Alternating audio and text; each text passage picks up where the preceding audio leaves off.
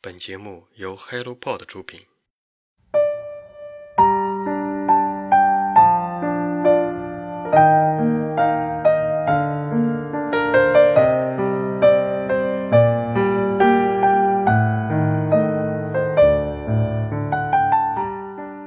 Hello，大家早上好，欢迎来到晨间舒适，我是花花。你是一个怎样的人？你有没有全面的、真挚过的了解过自己呢？有时候我就不认识自己，困惑于自己想要的是什么，纠结于自己为什么过不了自己想要的生活。听别人对于我的评价，我是一个安静的、内向的，却也十分开朗、明媚的人。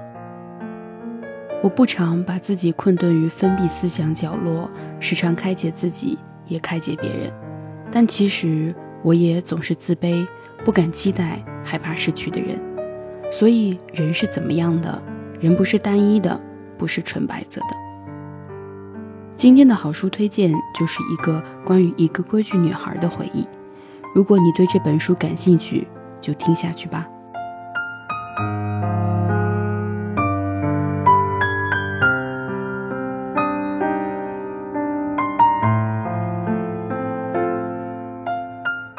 一个规矩女孩的回忆，法国作家西蒙娜·德·波伏娃，译者罗柏林，上海译文出版社。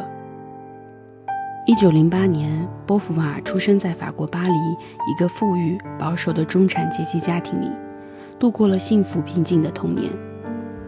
早慧的他酷爱阅读，很早就对自己性别和身份的独特性有了意识。与莎莎的友谊是波伏娃少年时代的重大事件，他们成为彼此探索世界和人生的关键人物。随着家道中落，波伏娃必须工作赚钱。他以优异的成绩通过了教师资格证考试，获得了通过独立的宝贵的钥匙，从此一边教书一边继续大学的学业。正当波伏娃获得自由，走向广阔世界时，好友莎莎却愕然病逝。波伏娃的青春也随之终结。波伏娃的回忆录里是波伏娃不平凡一生最完备的记录，又是波伏娃一生各阶段心理路程的最真实写照。波伏娃的回忆录系列是一部眼见非凡的大历史，记录了大时代下一个个生动的个人，还原人生中的珍贵切片，讲述独一无二的奇妙语境。波伏娃不是生来就是的，而是他后天形成的。我们大多数人活在家庭教育和自我约束中，大多数人不会做出出格的事情。总体上说，是一个规矩的人。每个家庭都有属于自己家庭的教育方式和家规，在一代一代的传宗接代中，延续着属于自己家庭中坚定不移的家风。每个孩子在青春期间。都会不满于父母的管教，总有改变世界、改变自己命运的宏图大展，所以我们叛逆，我们格格不入。书中有一段这样写道：“如果生活中的一切具备天命，我倒可以忍耐顺从。我不曾违反过命运，但我无法漠然的任由我的生活里从充实变得空虚，幸福变得恐怖。”我拒绝接受那些代表不可琢磨力量的字眼，一些令我吃惊而被人漫不经心发出的句子，必须不应该，刹那间捣毁了我所有的希望和喜悦。我反对这样随意的境界和武断的命令。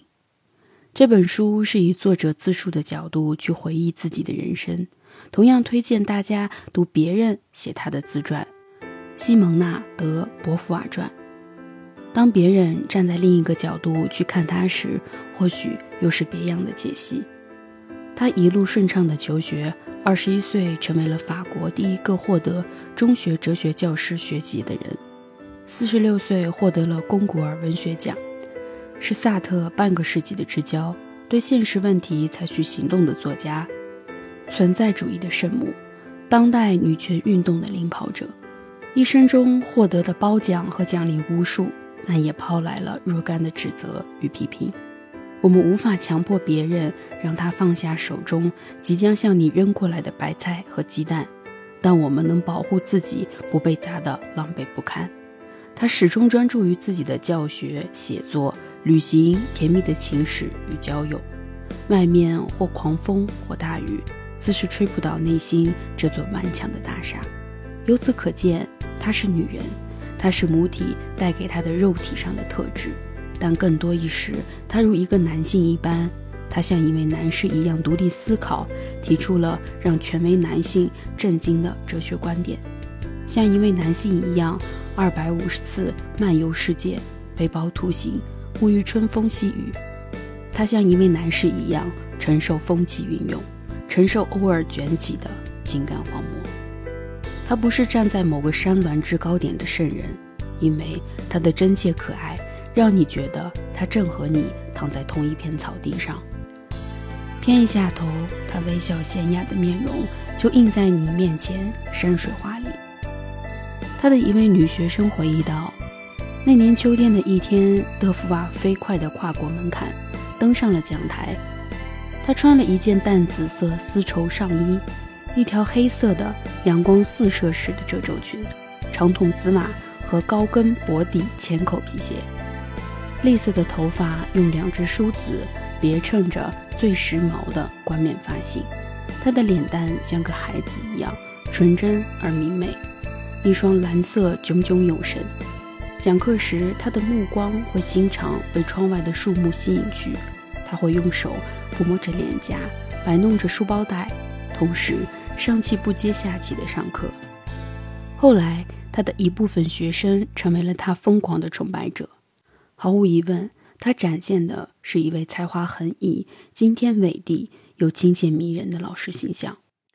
而他的形象怎会只在学校里掀起波澜呢？在萨特的心中，他们独立自由，却始终不能分离。亲爱的，你不是我生命中的事物，甚至也不是最重要的事物，因为我的生命不再属于你。对此，我甚至并不后悔，因为您，您时刻永远代表着我。您的价值还远不止于此，是您鼓励了我正是怎样的未来。萨特在战争的水深火热中对西蒙娜的倾诉。萨特死于他的怀中，最后的一句话是：“我那么爱您，我的小海狸。”他们的爱情映衬了青春的模样，流过半个世纪的光影。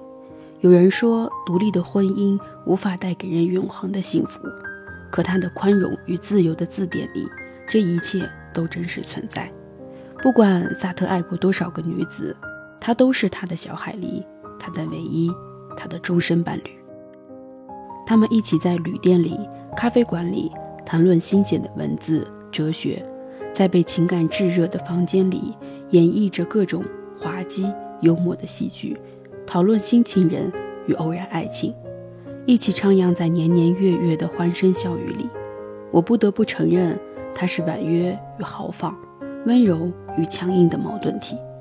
在战争激烈的时候，他提起行李箱，毅然地奔赴前线去看望萨特，与高大强壮的士兵周旋，往来于朋友间，四处奔走于以谋职供养家人朋友。他在女人水性般的性格背后，做出了一个积极而又坚毅的决定。